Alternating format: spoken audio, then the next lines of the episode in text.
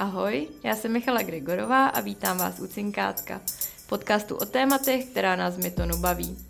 Tématem dnešní epizody budou zaměstnanecké podíly, čili zjednodušeně ESOP. K terminologii se ještě dostaneme. Česká realita jejich implementaci úplně nepřeje, ale jde to. Jen potřebujete vědět pár důležitých věcí, než se do toho pustíte. A právě proto tu mám dneska kolegy z Mytonu, kteří se implementací ESOPů v našich firmách zabývají. Mám tu za HR Markétu Pařízek. Ahoj Markéto. Ahoj. A Vláďu Janouše za finance. Ahoj Vláďo. Ahoj. Říkám tomu dobře, když tomu říkám ESOP, ESOP.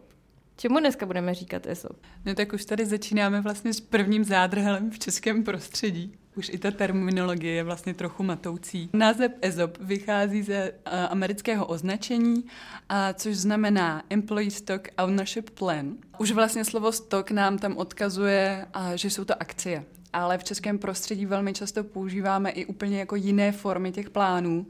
A díky tomu asi nejčistší označení by bylo equity program, či nějaký equity plán. Na druhou stranu je to ale už tak jako relativně ustálený pojem, že drtivá většina společností tomu ESOP říká. Proč našim founderům ESOPy doporučujeme? Tak ta základní myšlenka je hodně o tom, že jednotlivec sám celou společnost nepostaví i když budeme mít nejsebe geniálnějšího foundera, tak to prostě nedá. No a founder na začátku musí najít lidi, který musí přesvědčit o tom, že to prostě dají, že to bude hrozně boží a že to bude skvělý. Tohle to nadšení se úplně neudržuje jednoduše. Je to opravdu jako složitý udržet tu vášeň pro ten projekt dlouho a ten EZOP tomu vlastně strašně pomáhá. Vy tímhle nástrojem nějakým způsobem uděláte z toho člověka, uděláte z něj člověka, který se jako bude moc podílet na tom úspěchu té společnosti. To znamená, mění to můj mindset z mindsetu zaměstnance na mindset spolumajitele? Musí tam zaklepnout strašně moc věcí, ale pokud to všechno zaklapne, tak přesně tohle se stane. Co musí firma splňovat, aby pro ně byly ESOPy vhodný nástroj? Myslím, že hodně klíčová je ambice že pokud má někdo vizi, že vybuduje malou, fajn rodinnou firmičku, tak asi nikoho úplně s Ezopem nepřesvědčí, že to bude ono, protože vlastně na konci dne by ta mrkev nebyla až tak moc velká. Bylo by to hezký, ale ne, ne vlastně to, to obrovský. Pro mě je klíčový smysl těch ESOPů vybudovat alignment mezi, mezi vlastně akcionáři a těmi ESOPisty, těmi klíčovými osobami, aby se jim společně podařilo tu firmu dotáhnout k lepším zítřkům a ultimátně k exitu, ze kterého budou profitovat potom všichni. Ty jsi mluvila o tom teda, že základní podmínkou je ambice. To znamená, že musíme všichni věřit, že se nám to společně podaří vybudovat dost velké, abychom si to potom na účtu všimli. Jsou tam ještě nějaký další parametry? Já si myslím, že pak už hodně jako jdeme k těm schopnostem toho, aby ten founder to uměl prodat. Protože ty zaměstnanci musí hlavně věřit tomu úspěchu, že to tak bude. A to slovo věřit je vlastně dost důležitý. A pokud tomu founderovi se nepodaří vytvořit tu důvěru, tak i když on sám bude mít tu ambici, ale nedoputuje to k těm zaměstnancům, tak to nebude ono. Takhle to zní super. Eh, vlastně jako founder bych moc jako neváhala a chtěla to udělat. Nicméně pojďme si říct, že eh, vy, vy našim firmám jako pomáháte s tou implementací a teď vy jste tady dva, Markéta má HR background, Vládě je CFO Mytonu, do toho ještě do procesu jsou eh, zapojené naše právničky. To naznačuje, že ta implementace není úplně jednoduchá. Ta implementace je samozřejmě hrozně složitá a je to tak komplexní téma, že samozřejmě i my tady interně v Mytonu to diskutujeme řadě těch funkcí, ať už to jsou finance, právníci, HR. A vlastně to, co se pak nejvíc stává, že někdo vyroluje ty ESOPy ve své společnosti, aniž by si dopředu právě s těmito, s těmito funkcemi si prodiskutoval veškeré konsekvence eh, implementace ESOPů a potom často je to jako nevratný, nevratný proces, je, a o tom je to bude, už komplikované. O tom bude třetí díl našeho povídání, kde si budeme povídat o nejčastějších failech, které vy vidíte v praxi.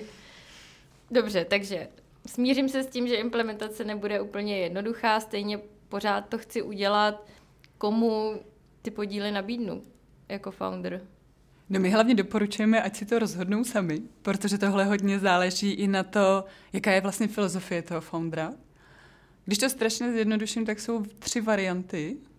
Dávám to všem, od recepční až po CFO. Potom je další varianta, dávám to vybraným lidem, což bývá typický management v našem prostředí, našich společností, ještě technický, techničtí lidé. A potom je tam ta varianta, dávám to jenom jako jednotlivcům, kteří jsou jako nějak speciálně vybraný a vlastně to není nějaká jako velká skupinka lidí, takže opravdu jenom jako výjimeční jednotlivci.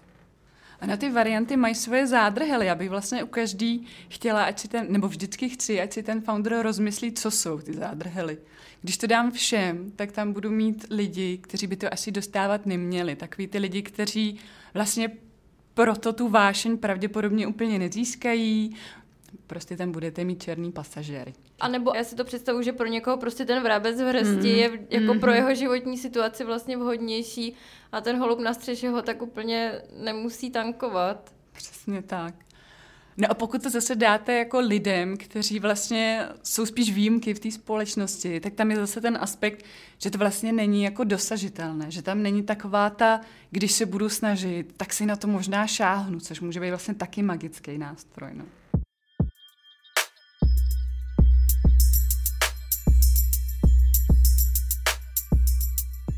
Má implementace ESOPu nějaký vhodný timing? Můžete třeba říct, že v určité fázi je příliš brzo a nemá cenu to řešit, anebo naopak dá se říct, no tak to už jste prošvihli. No, určitě jsme viděli x jakoby projektů, kde uh, jsme pocitově si říkali, že ještě není čas na to teď jakoby řešit, implementovat nějaký třeba i rozsáhlejší ESOP, takže to je, to je jako častá chyba. A že to se to... z čeho, ten pocit, že je ještě brzo? Že, ta, že dejme tomu, ta firma byla, že ta trakce ještě nebyla tak vysoká, že vlastně byla hodně na začátku a už řešili vlastně alokaci ESOPů a to mně osobně přijde, že je často velmi brzy. A je tam problém i v tom, že v té úplně rané fázi ty vlastně ještě nepoznáš, kdo v tom týmu bude důležitý a že možná tu firmu rozdáváš jako předčasně. Ano, to je úplně přesně tak. Taky se velmi často v těchto fázích rozdává vlastně hodně což může v budoucnu bolet. Já si ještě myslím, že je tam důležitý zmínit, že v nějakých jako brzkých fázích se často i jako ty ezopy řeší příliš složitě a ta implementace je náročná a na začátku, když je ten biznis na začátku, tak takových úkolů je tam spoustu. A ten founder musí řešit, kam půjde jeho, jeho pozornost. Implementace EZOPu je pekelně náročná a myslím si, že pokud je ten člověk úplně na začátku biznisu, tak se zanořit do všech těch aspektů EZOPu může být tak zatěžující, že to může zabrznout ten celý biznis. Hmm. A já vlastně jakoby znova zdůrazním, co říkala Markéta. Pokud není kvalitní founder, který hmm. umí dobře odkomunikovat ESOP, tak jako se obávám, že se nepodaří, nebo že to mine účinkem, to, co vlastně jakoby my vždycky si od ESOPu slibujeme. Ty jsi zmiňovala tu obtížnou implementaci, hmm. tak pojďme si ještě říct, kolik času to zabere. Tak já teď tady skočím Markétě do řeči, protože první věc, co mě napadá, je, že je tady velký rozdíl v, tom, v té časové náročnosti při prvotním vyrolování, kdy vlastně implementuju ten ESOP, ale ono to vlastně u tohohle nekončí. Vy pak musíte jako komunikovat dál, udržovat ty ESOPisty vlastně informovaný, a aby vlastně byli spokojeni, aby věděli, co se vlastně s tím jejich ESOPem děje, jaký mají hodnotově podíl, podíl na té společnosti. To znamená, to penzum času, který to musí člověk věnovat, není vůbec malý, ale samozřejmě dá se už třeba pro tu fázi, kdy udržujete informovanost těch esopistů, zapojit i další lidi ve firmě, není to všechno jenom o tom founderovi. Uměli byste doplnit k tomu nějaký konkrétní časový rámce k těm jednotlivým fázím? Protože jestli vás dobře poslouchám, tak první fáze je, founder přemýšlí, že by ty ESOPy chtěl, hmm. ale potřebuje si rozmyslet, jak velký podíl k tomu chce alokovat, komu to chce dát, jakou formu ESOPů zvolí. To znamená, tam je docela velká eh, přípravná fáze, kdy si potřebuje ujasnit ty parametry. To asi nějaký čas trvá. Potom píše, píšou se smlouvy. Ano, uh... ano. Já tam ještě v téhle fázi uh, doporučuji, což si nám v jednom projektu osvědčilo mocně, že founder ještě by si mohl zjistit, jaké je vlastně jako očekávání těch lidí, jaká je percepce těch zaměstnanců, protože může zjistit, že vlastně o to není zájem, že je to vlastně složité, může zjistit, že tam má lidi, pro které to bude velmi komplikované to vysvětlovat, nebo naopak pro lidi, kteří už to dávno zažili několikrát a vlastně to bude jednoduchý, ta komunikace. Pokud po mně chceš teda opravdu eh, ten časový údaj, tak já mám pocit, díky tomu, že samozřejmě ten founder musí řešit další aspekty a tak dále a tak dále, tak já jsem vlastně teď, když jsem u těch implementací, tak mám pocit, že odhad budeme rozdávat hotové smlouvy, které jsme si dobře rozmysleli, které jsou dobře promyšlené, víme přesně komu kolik dáme, tak je půl roku. Na tom founderovi leží jako obrovská tíha, kdy on má rozhodnout, jakou formou komu a jestli už tenhle moment alokovat ESOP a pak teprve bude domýšlet další jakoby, aspekty typu ESOP kontrakty a rámcový nebo nějaký opční program, kterým se budou ostatní řídit. Jasně, pak musíš ještě zapojit právníky, takže řekněme, že toho půl roku je velmi realistická. Ano. A to mluvíme o tom, že se ví, jak je rozvrhnut cap table a tohle už je dohodnuté, protože to taky můžou být dlouhé dohody. My jsme hnedka na začátku zmiňovali, že těch forem, jakým dát lidem podíl, v úvozovkách podíl na firmě je hodně. Ehm, tady není prostor to vysvětlovat, on ani podcast na to není nejlepší, kam foundry odkazujete, aby si vlastně dokázali vybrat, jakou formu ESOPu zvolit. Asi myslíme, že jeden z nejlépe zpracovaných materiálů je handbook od Vysoftu, kam odkazujeme určitě velmi často. A plus Markéta, eh, jestli si dobře pamatuju, tak vlastně dávala dohromady materiál, takový jakoby intro pro, pro foundry, kde oni mají takový rozcestník a mají vlastně to první seznámení s ESOPem a aby si uvědomili, na jaké otázky si oni musí na začátku odpovědět, než cokoliv rozjedou, než cokoliv implementují ve firmě. Tohle je konec první části našeho povídání o ESOPech. V druhé se dozvíte víc o české ESOPové realitě a v třetí pak projedeme nejčastější chyby, které vidíme v praxi.